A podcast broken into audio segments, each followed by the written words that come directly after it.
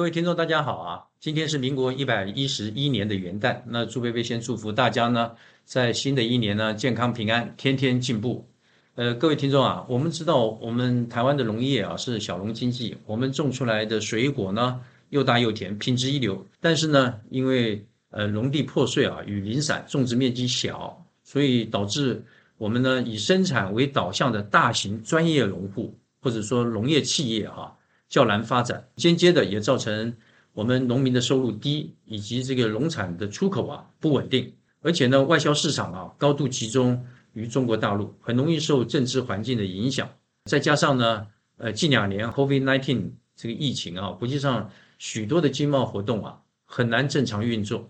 在这种不利的环境之下呢，要如何拓销我们的果蔬农产品呢？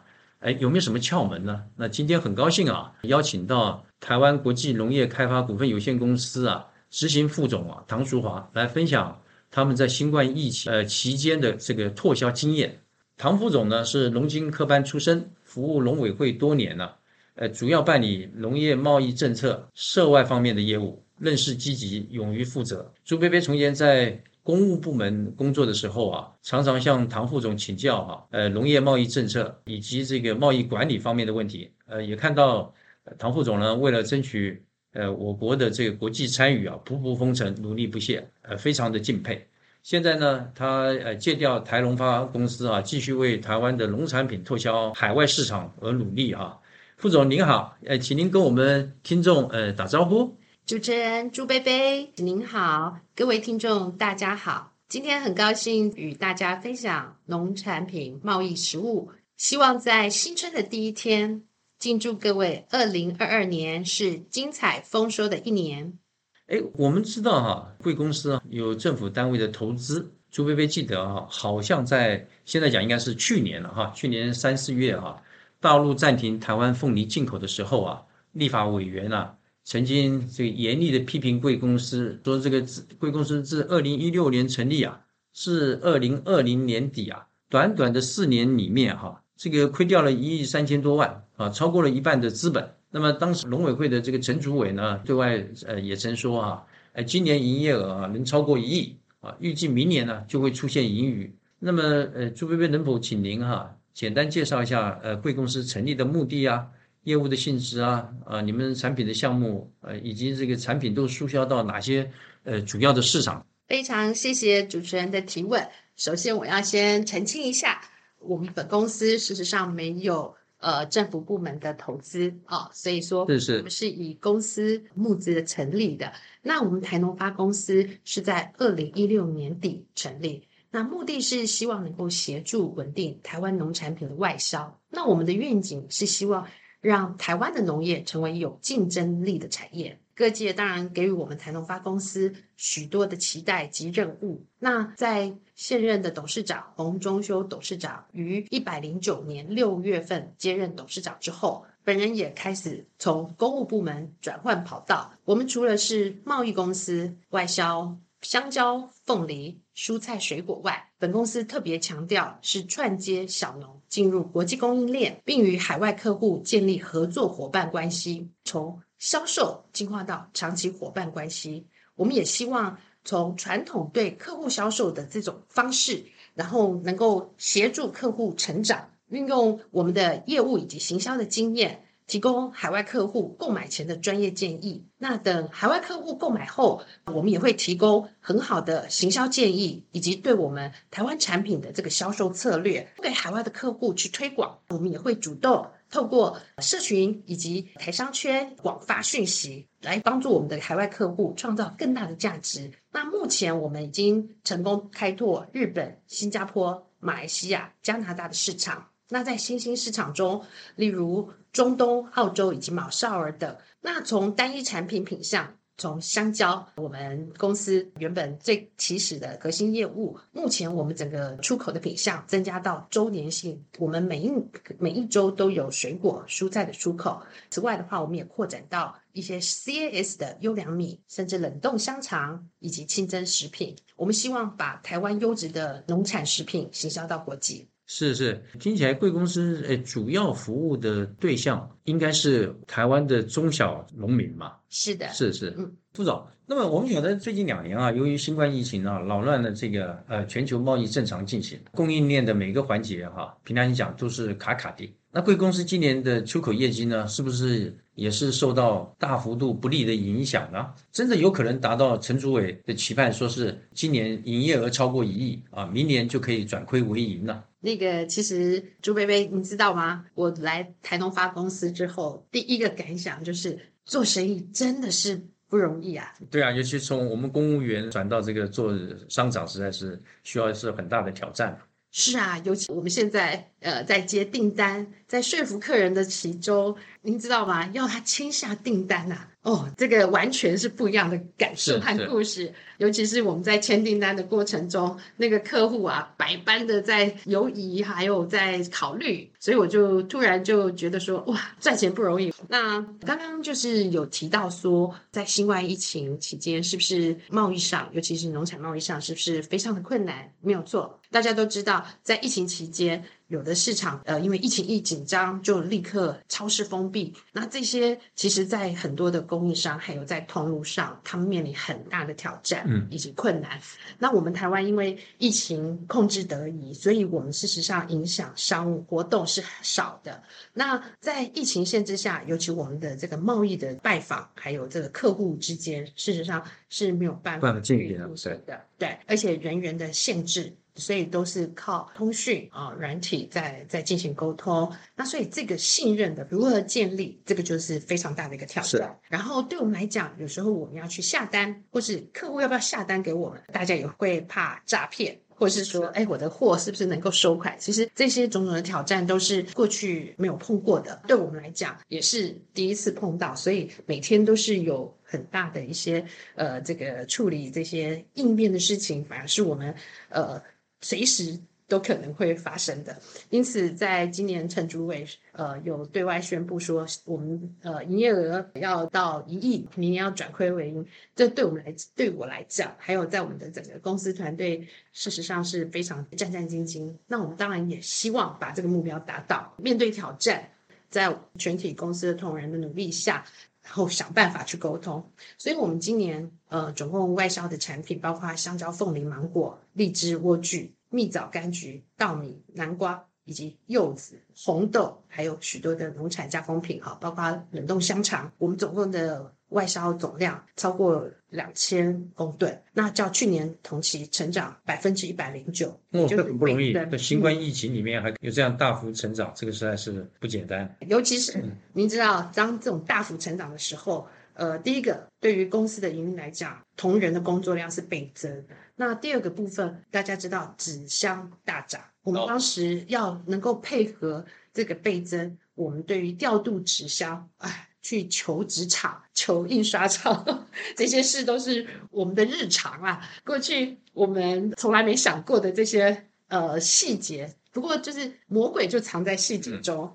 那尤其在商业的运作上，许多的小细节。包括吊卡、吊牌，哎，这个都都可能是我们的问题。在这样子的这个过程中，呃，昨天我们结算了，一百一十年度本公司营业额破一亿，成长超过百分之八十二。这对我们同仁来讲也是一个很大的鼓励，因为所有辛苦一年，终于有一个很好的成绩可以交出来，对我们大家都很振奋。也希望把这样子的一个呃，对于产地还有供应商的这种呃，大家努力的成果。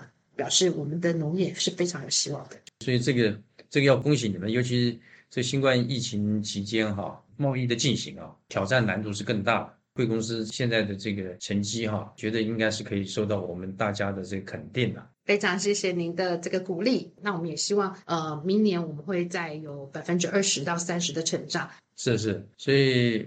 下次这个陈主委到立法院，这个大概就不会再被 K 了，对不对？谢谢谢谢。真是这个没想到，环境虽然变得恶劣哈，那贵公司的业绩反而这个逆势上扬了。新团队的表现啊，令人是刮目相看。既然是这样子啊，那么能否请您哈分享一下，呃，贵公司如现在是如何拓销海外市场？比方讲像。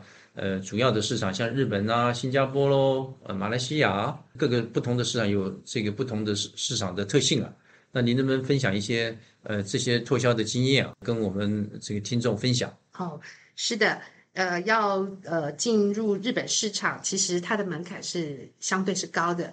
呃，朱贝贝，你觉得日本啊是怎么样的一个呃这个民族，还有他们的人呢，在做事方面，你觉得哦，在好像有的对，好像就总是觉得日本人啊很这个龟毛的。哦，他非常挑剔的，凡事呢都是呃要求完美，所以做跟日本人做生意啊，得要非常的小心，非常的仔细，非常的认真，这是我对他们的一般的印象。嗯，没有错，呃，日本人是一个非常谨慎的民族，那他们在做事以及在法规制定上其实是蛮严谨的。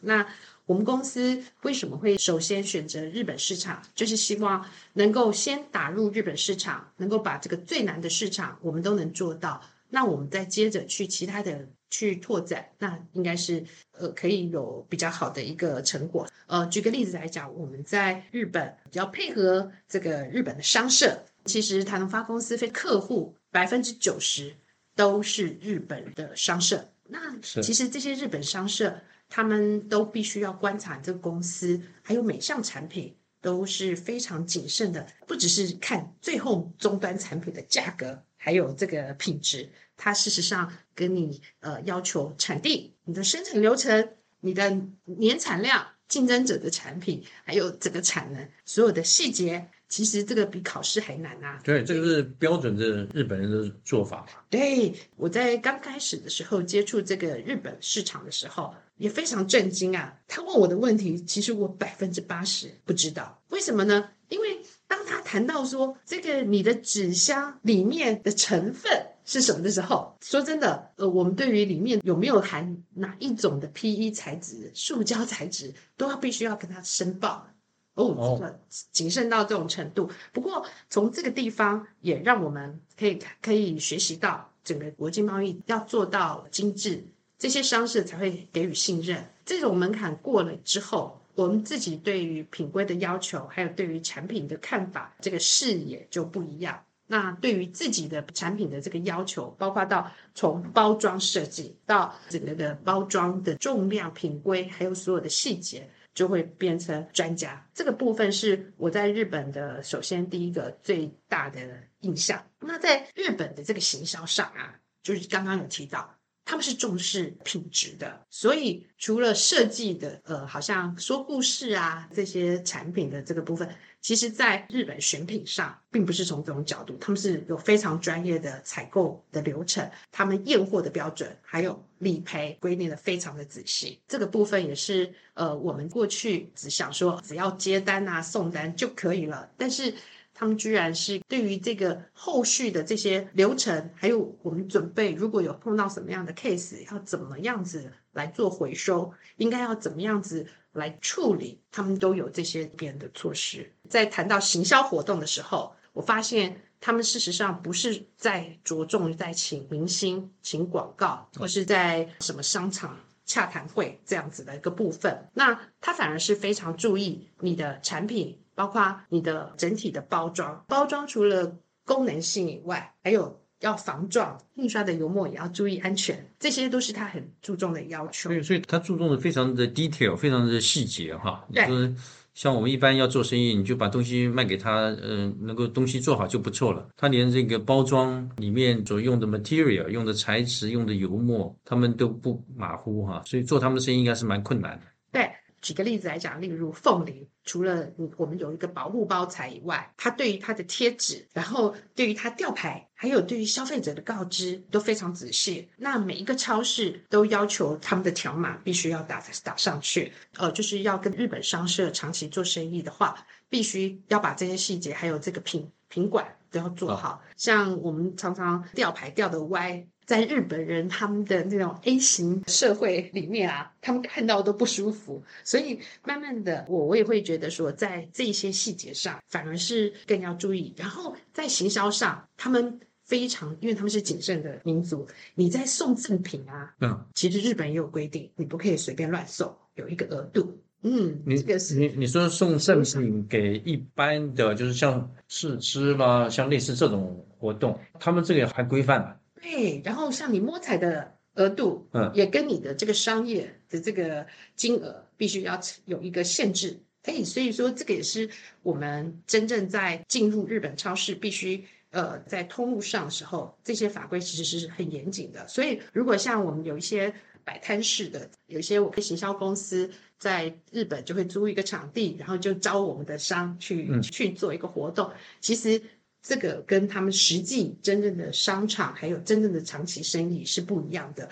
举个例子来讲，例如他们的这些平行输入，或是用一些 EMS 这些东西就可以上市，在日本实际上是不行的，你必须要事先就要通过他们的呃 FDA 哦，就是是药检局食品安全。对对对，是嗯，对，是要要他们要先送审。对于里面的接触的这个食材、包材，还有所有的规范标示，都会进行审查，然后对你的添加物也会非常严格的审查。那这样子，你才可以真正的是去销售。所以这个是呃，我们如果在行销上，我们也必须要注意。那消费者也非常有趣，像我们台湾如果有个试吃，大家可能大排长对对对，你会发现，如果我们真正的是在日本超市，哦，第一个部分，他对于试吃立刻就告诉你说。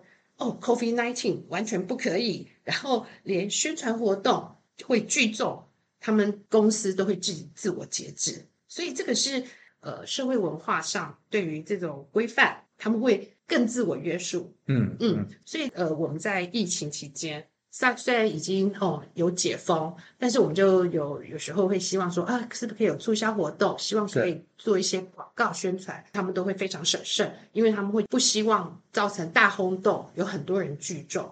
哎，这个是非常嗯非常奇怪不一样的。对对对对，所以那另一方面，我自己在行销上哈，我也碰到一个非常有趣的部分，我们的呃行销活动都会有时候都会希望他们 PO。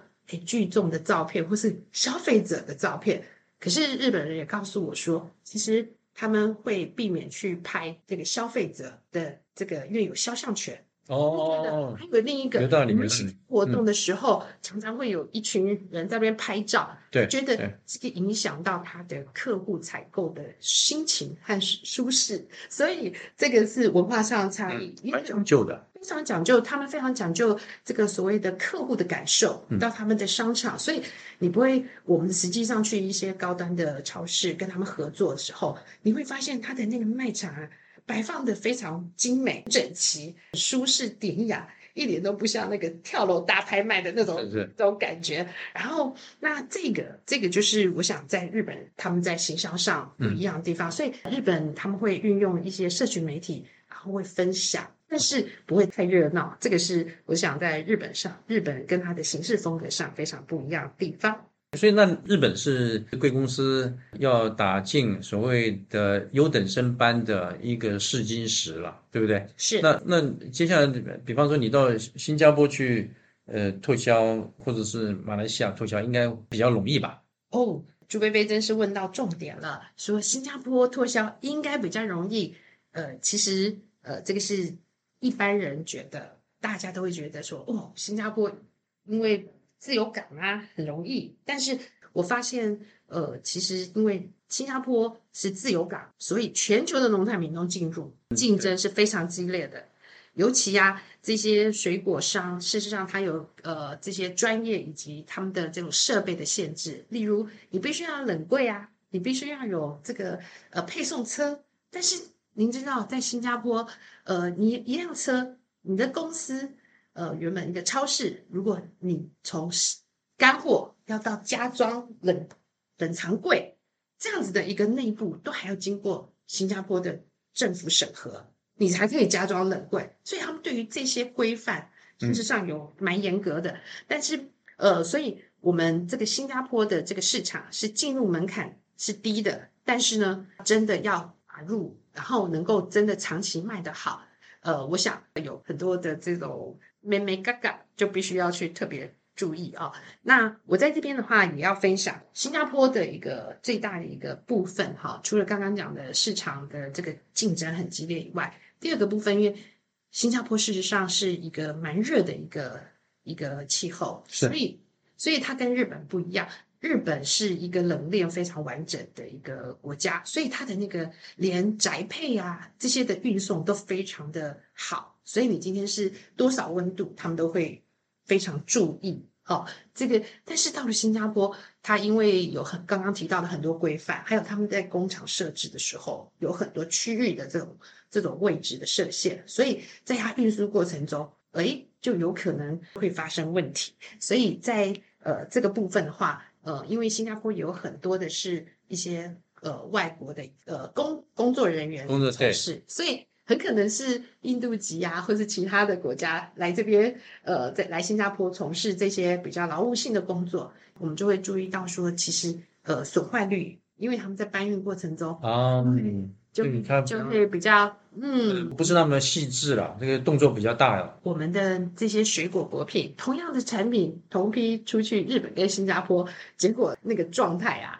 就完全不一样。那我们有时候看到说，哇。怎么空运的一个荔枝，怎么到新加坡？怎么客户拿到的时候那个样子，好像我我都在想，哎，这个是不是遇过空难呢？这个是在新加坡的部分哈，会有会是完全不一样的部分。不过呢，呃，我们对于在打入新加坡市场的时候，我们也注意到这些问题，所以我们在于呃这个采收度，还有包装包材的耐撞，还有保鲜温湿度的控制，就是特别处理，希望它在外观以及品质以及除价寿命上是最佳的状态。是。那我们在推这个推动新加坡的时候啊，第一柜真是倍感辛苦啊。刚开始的时候他会说别人怎么那么便宜，那你的怎么那么贵？那我们是跟他讲说一分钱一分货。那还有就是呃，大家可以知道，如果今天是一个不好的品质，在现在尤其是。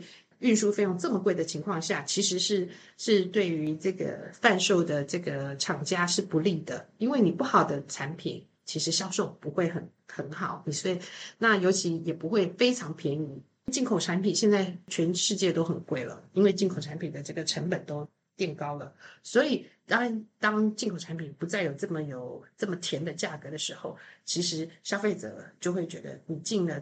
不良的产品销售事实上是困难的，我们也把这个讯息也跟海外的这些客户分享。那第一柜之后，他虽然一开始觉得哦，我们的东西有点贵，但是经过消费者的吃了以后，他们立刻非常惊艳。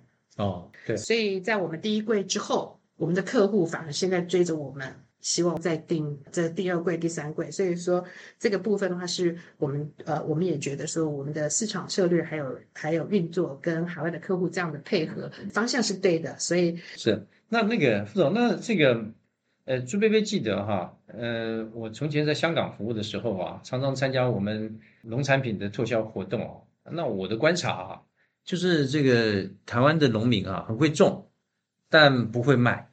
那么产品呢，就当做农作物在卖，而日本人呢是把那个农产品啊当礼物在卖。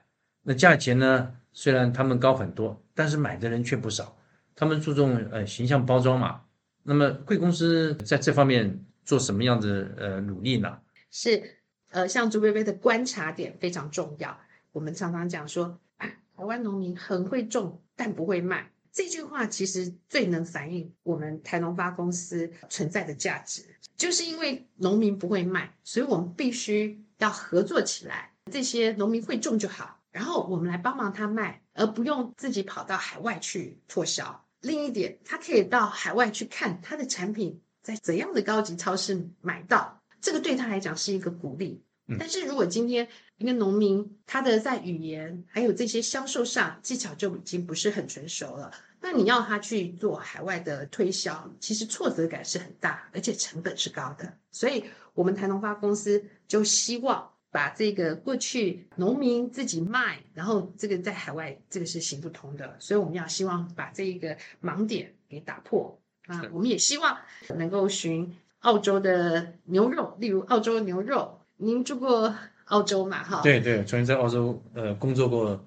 呃，一段蛮长的呃时间，这样对，尤其它是这些农业大国，您看它这么大的一个农业生产，他们也不会自己去买，他们都是由专业的公司是是，对，在专门服务客户，然后接单，然后来处理这些呃这个问题，这样子的专业分工，我想才是整个国际趋势。这个是我们呃目前公司呃最大的存在的价值，也是我们的定位。那另外再提到产品如何行销的部分哈，呃，我在这边是呃跟各位分享什么是行销啊？行销就是卖东西啊。哦，呃，另外的话，marketing 嘛，marketing 就是呃广告啊，广告啦那些有关，对不对？刚刚在前面的这个交谈过程中，您也有提到啊，日本人非常注重形象包装。其实这个形象包装就是一个专业表现。其实形象包装，我们的这个纸箱如果设计的非常好看，让别人想把它留下，哎。这个上面有我们的 mark，就是让人家印象深刻。所以在这个部分，我们公司也就呃也用心的设计，然后更贴近日本消费者的审美观，让消费者看到就觉得很舒服，很想买。这个是我们目前在行销上就是要让他想买这件事，这个才是有效行销。所以我们在纸箱包装的部分，除了功能性、运输性以外，我们也会请日本的设计师来设计纸箱。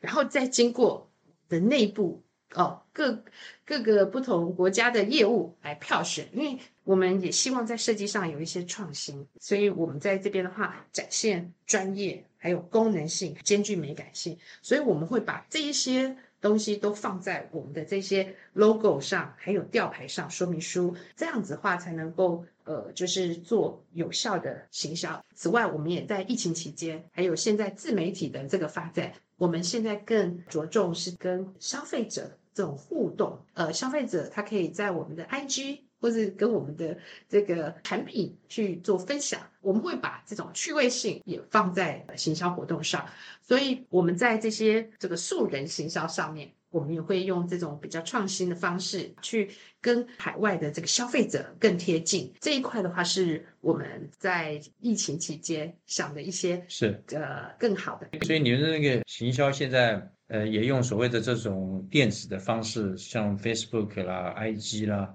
那这种大概呃跟年轻人比较有个互动嘛，是是不是？所以这个也是跟我们从前。一般传统的行销，比方说打广告啦，花很很高价的这个呃费用哈，那你用这种哎这种叫什么？就是我们所谓的沟通平台，是啊是。时代在进步在改变嘛，贵公司也是有抓住时代的趋势啊，在行销方面也有做一这个配合的调整。那另外哈，在您这个请谈的就是说，在这个整个这个拓销的过程当中哈，通常会碰到哪些挑战呢？对我们的这个呃农产品的出口厂商啊，可以建议他们要注意哪些的事项？那这个可不可以呃，请您呃跟我们分享一下？是，其实，在呃农产品的部分，呃，第一个就是疫情期间嘛，哈，全球这样子的变动情形下，哈，其实供应量的不稳定，还有我们的通关的这个延误。还有传奇的这个延长，这些可能都是我们一定会碰到的。原本的七天的传奇，我们举个例子来讲，最呃，像去年我们曾经一个呃去日本，日本通关应该是过去传奇三四天，然后再加上通关七天就可以了。是，所以那但是我们也曾经有一个货柜二十一天，但是像这个传奇的不稳呢，就是等于你交货期的不稳。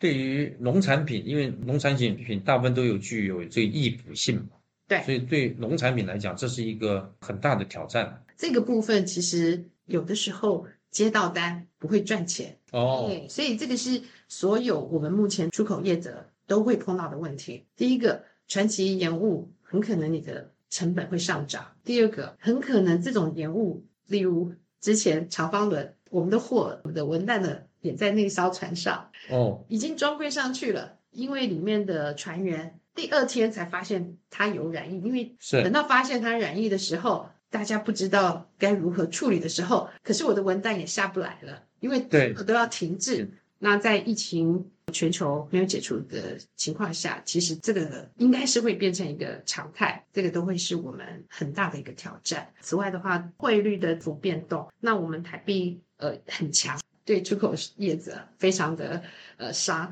因为这个当时的报价已经谈定了。对，你是美金计价嘛？啊，对。然后想不到台币相对于或是跟其他的货币，那如果今天相对于其他货币，我们台币如果增加了百分之十五，升值了百分之十五，其实这个相对于我们的利润等于全部没了，可能通通被吃掉了，吃掉了以外，还可能是 minus。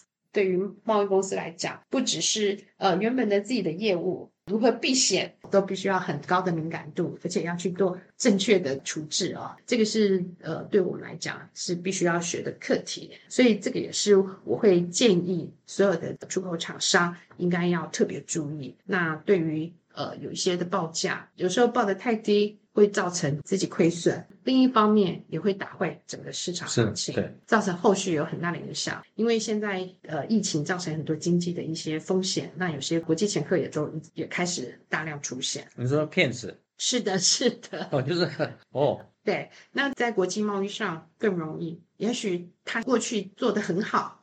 但是他可能经过这疫情，他还要装的很好哦。事实上已经可能已经不行了，不行了，对对对，就扔了一票，就跑路了。所以这个部分的话是要更审慎，才能再持续的经营。对对，所以呃，您这个不提醒啊，倒是没有想到，因为你现在经营的大环境不好，那很多人可能厂商撑不下去，国际商场上可能，正如您所说的，可能就会有些骗子。他反正捞了一票，那他就跑了嘛。所以这个是我们其他的农产品出口厂商哈，必须要谨慎的了啊。就是另外就像汇率啦这些方面哈，这个都是要大家要多做思考。那最后呢，那我们也记得哈，前一两个月嘛，那大陆又暂停了我们台湾的莲雾世家的这个进口。那朱贝贝猜想，您贵公司啊，很可能会被要求哈，呃，加强脱销这两种水果的出口。那您现在有这方面的计划吗？能否呃透露呢？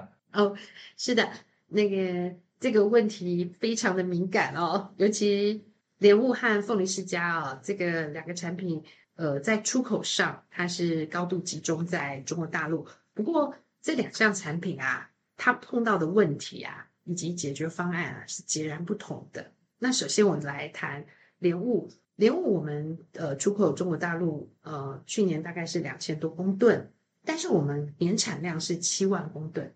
所以占的比例并不高，是的，占整体比例哈。是，其实莲雾本身就容易裂果，还有不耐储运，在国内消费都有碰到这个问题，所以它在贸易上本身就是呃不太能够呃长久运输的，所以它整个是集中在中国大陆。但是我们可以这样看到哦，就是呃以这样子七万公吨来看，它在我们的国内地方，所以我们内销是主要的一个市场，当然。你说这个两千公吨会不会有影响？也不能说没有。但是，呃，我们在两年前啊，我还在农委会国际形销科服务的期间啊，我们就已经开始在辅导屏东地区，像加东农会，我们已经开始在做整个包装调整，然后将莲雾整个定位以及可能的加工品做整体的打造。所以可以看到，我们莲雾的鲜果还有相关的加工品。已经成型，已经非常成熟。像他们除了今年的鲜果，那另外的话也有莲雾冰棒。哎，现在听说也是供不应求。所以莲雾有很多衍生性商品。对，而且我们除了有这个商品以外，其实我们现在也也把它打造的非常梦幻的这个包装。大家可以去 Google 一下，看我们的叫做粉红佳人啊。哦，那个整个我们有一系列的这个加工品，像那个冰棒啊。那个莲雾冰棒做的非常的粉嫩粉红啊，做的非常梦幻，非常的可爱讨喜。我想在今年的莲雾部分，渴望可以解决。尤其今年虽然有大陆的这个禁运，那其实我们整个政府是动起来的。呃，除了农委会以外，各界还有包括侨委会，也将国庆的活动的礼物啊。就是用莲雾来准备，我们也结合海外的形象。目前呢，我们这个莲雾其实呃订单排到年节前了哦，那价格也是居高不下。呃，现在的企业订单都排满了。那这个是莲雾的部分。那呃，主持人您吃过凤梨世家吗？凤梨世家，嗯，好像没吃过哎。其实我们国人对于凤梨世家消费量比较少，那大部分我们国人比较。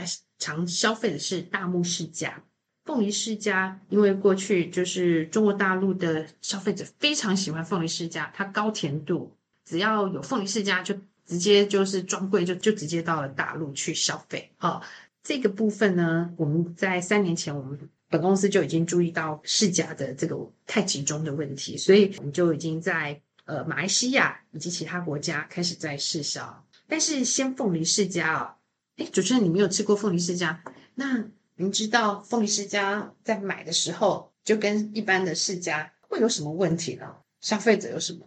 嗯，朱薇薇想不出来哎。哦，是这样子，大家去买凤梨世家或是世家的时候，刚买的时候是不能吃的，是硬的。你买了一盒以后呢，放回家的时候，它突然熟的时候就要赶快吃。嗯，呃，如果没有吃，它可能就黑掉了。对，就就是必须赶快吃。这个其实是它的它的这个产期非常短，然后只有在鲜的时候赶快吃，保鲜也不容易，而且它很容易变黑，卖相不好了。对。就是只要呃过了一周以后，很可能这个卖相就不好。那这个部分要去做贸易是蛮困难的，所以我们在三年前呢就已经开始注意到这个部分了。所以我们呃在农委会的农事所台东改良厂，针对凤梨世家来来研发做成冷冻，全国冷冻。今年的这个讯息来了之后，我们立刻就是跟加工厂配合，从九月底开始，我们更加快把脚步啊，把这个产品研发到出口这些细节啊，已经试做成功了。那我们公司已经在十一月二十号有试做日本凤梨世家一大箱，然后整个空运过去试运。那我想，呃，这个冷冻凤梨世家，它如果可以克服储存的问题，还有就是它可以全年都可以吃。当冰品来吃，那我想这个是一个可能的一些创新的方法来解决这样子的问题。我们也发现，就是呃，整个冷冻凤梨世家，它在口感上比鲜的世家更好，而且它可以在运输上可以到更多的国家，因为鲜果有检疫嘛。等到冷冻的时候，呃，很多国家已经不用检疫，所以我想在十二月呃十二月底，我们整个世家进入量产。到一二月份的时候，我们就会呃整个大幅的来开始进行冷冻试甲的作业。那我们现在也在等着跟果农集运，可以开始在展开出口工作。是各位听众啊，这个朱薇薇今天呢非常感谢唐副总啊跟我们这个呃分享。那我们是这个要恭喜台龙发公司哈，在洪董事长的领导之下。那么所有的工作同仁呢，非常努力哈，呃，居然在呃一年之内哈败部复活，有这样长足的进步，实在很不容易，令人赞赏。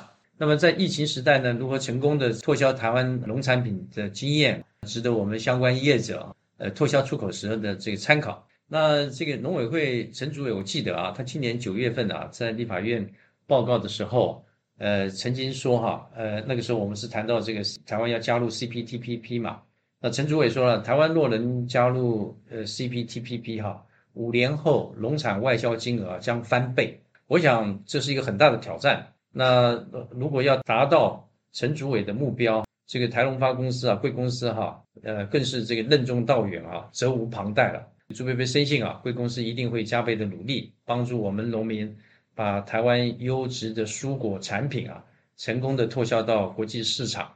那最后，呃，再次感谢唐副总的分享，呃，并祝贵公司呢业务兴隆，订单不断。那各位听众，谢谢大家的收听，谢谢朱贝贝以及所有的听众。那也敬祝各位二零二二是精彩丰收的一年。好，那我们下课喽。